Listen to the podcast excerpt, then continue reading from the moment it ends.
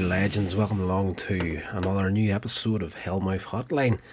We're getting on to Buffy, the Vampire Slayer, Season 2. This is episode 4, Inca Mummy Girl.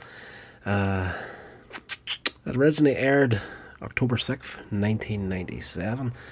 Uh, the episode was written by former series editors Matt King and Joe Renkamer. Now, before we go any further in my fledgling podcasting career, I am absolutely terrible at pronouncing names, so I have probably just butchered those completely. Uh, it was directed by Ellen S. Pressman, inspired by the story of Mon Momia Juanita, a real mummy discovered on an extinct volcano near Arequipa, Peru. Again, that's probably butchered that completely. Uh, that was discovered in 1995. The narrative revolves around a cultural exchange event at Sunnydale High involving a museum exhibit, a dance, and a foreign exchange student, two of whom stay with Buffy and Cordelia. Now, there's a bit of comedy there with the exchange student that Buffy gets. This, she's looking forward to meeting this guy because she's seen a photograph of him, and uh, she thinks, "Oh, he's the, the dreamiest guy I've ever seen in my life." But whenever he turns up, uh, every time you see her and him together, she's been pretty bitchy to him, and you know he's just standing saying nothing. Uh, can't understand any English, so she is just annoyed at his presence the entire time. But there's a little bit at the end of the episode where you see him talking to another person at the dance, and he's like you know chattering away. But look at the person I get stuck with. So it turns out the whole time he's just pretending that he can't understand English because he can't be bored listening to her. Nice little bit of comedy for you in there. But this episode, I have to say now, I pretty much enjoyed this one for, you know, I like getting into stories where, you know, there's a lot of action and whatnot and fight sequences like the, the previous episode of the introduction of Spike and Drusilla. There was a lot of hand to hand combat and that. But what I do like even more is whenever you get into some emotional storylines, and you do get quite a bit of that in this. Um, Xander falls for this exchange student who actually turns out to be the Inca mummy girl of the title of the episode. So basically, plot synopsis is to prepare to prepare for Sunnydale High's cultural exchange program. Buffy visits an Incan exhibit with her schoolmates. She is paired with an exchange student with whom her mum signed up. Uh, Xander becomes jealous when he learns that she'll room with a guy. The students learn that the mummy in the museum is one of the beautiful Incan princess sacrificed to her people to save them from destruction. Willow and Buffy express remorse for the princess dying before she could really live her life. This princess back in the day, before she was sacrificed, was 16 years old, exactly the same as them. Uh, after everyone leaves the museum, a class clown breaks the seal on the mummy while trying to steal it. Uh, the princess wakes up from the curse and pulls the student into her coffin. She mummifies him by a kiss on the lips. When the Scoobies rush to the museum, they encounter a sword wielding guard and the remains of the missing student. Uh, Buffy's exchange student arrives at the bus station, but the mummy girl sucks out the life force out of him as well and takes his place. The 500 year old becomes a beautiful teenager and poses as Imp- Impata, the boy who was supposed to stay with Buffy. Everyone just simply assumed that the information was wrong on whether she was uh, male or female. So uh, this was back in the day when we only had the two genders and not the 55,000 that we have these days. But uh, that's uh, no, not taking. Don't get me wrong. I'm not going to get into that argument with the the whole gender thing that's going on these days. But uh, you know, it is what it is. Uh, Xander, when he meets her, smitten already, and the two of them begin a relationship fairly quick. Uh, Giles asks Ampata to decipher the seal from her tomb, and she explains that it describes a girl choosing to die to save her people, and a bodyguard who will keep her from straying from the path. Uh, she also tells Giles to destroy the seal completely. Uh, the bodyguard appears again and again, trying to stop Ampata until she finally manages to use her kiss on him in the restrooms and the, the high school, sucking the life out of him to keep herself from dying. So, uh, Buffy and Ampata bond over the tale of the Incan princess. Ampata stating that the princess was forced into her destiny by her people as they claimed she was the only girl of her generation who could save them. So Buffy, being the, the chosen one as the Slayer, can, you know, relate to that story. She's the chosen one, and uh, you know, she is pretty much sacrificing her potential future and happiness being the Slayer as well. Um, Buffy miserably notes that this parallels her own life. Xander asks Ampata to dance to enliven her, to cheer her up a little bit, get her out of the house and whatnot. Willow, she's downcast to see her crush with another girl. Uh, meanwhile, Buffy and Giles open Ampata's trunk at the house and discover the real Ampata's body in there. Uh, Giles tries to piece together the seal, while Buffy tries to save Xander from Ampata's deadly kiss. But Ampata feels too much for Xander and leaves for the museum. She senses that Giles is putting this seal back together. She had every opportunity. She's starting to decompose at this point. She needs to kill someone now to keep her own life force up. And if she doesn't do that, she is done for. So she's got every opportunity.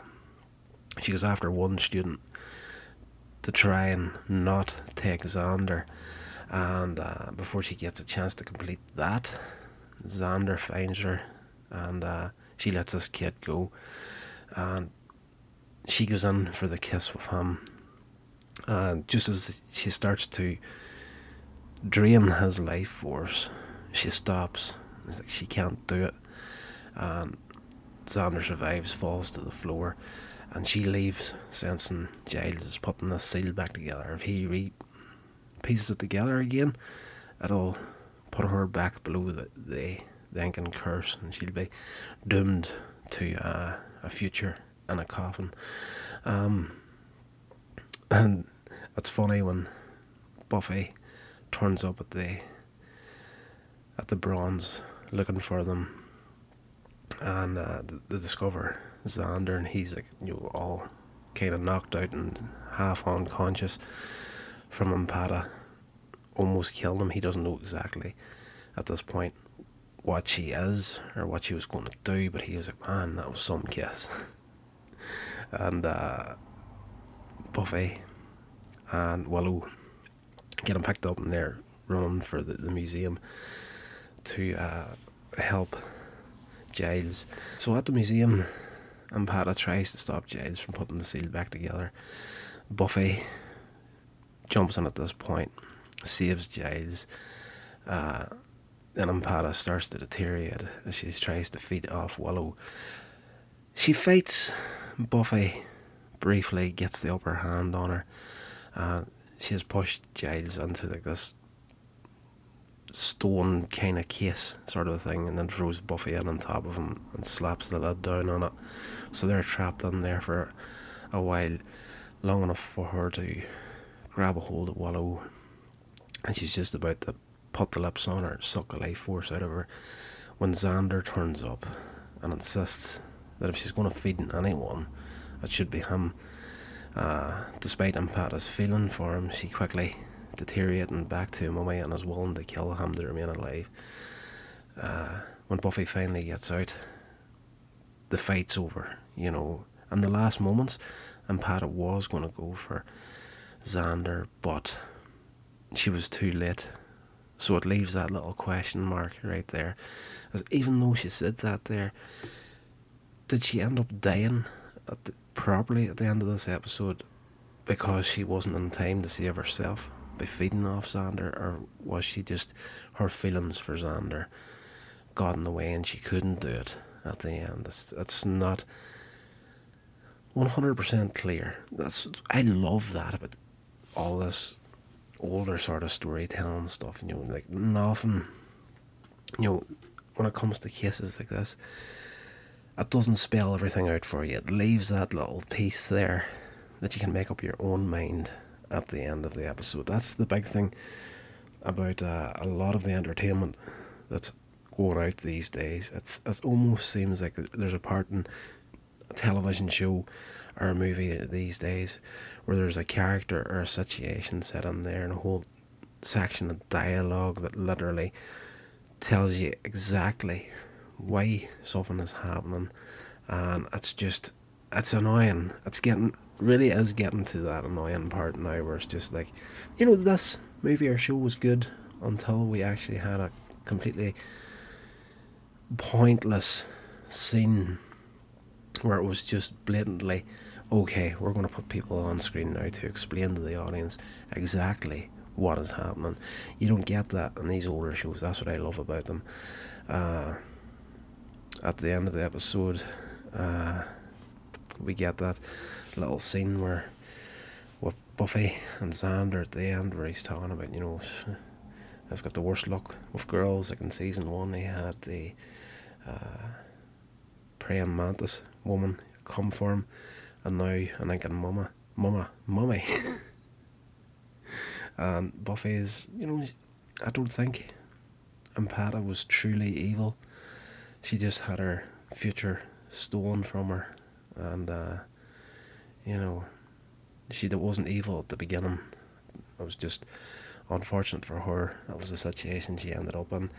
That she had to give her life for the the people around her, and. Uh, does a little parallel with Buffy. You know, you you did the same.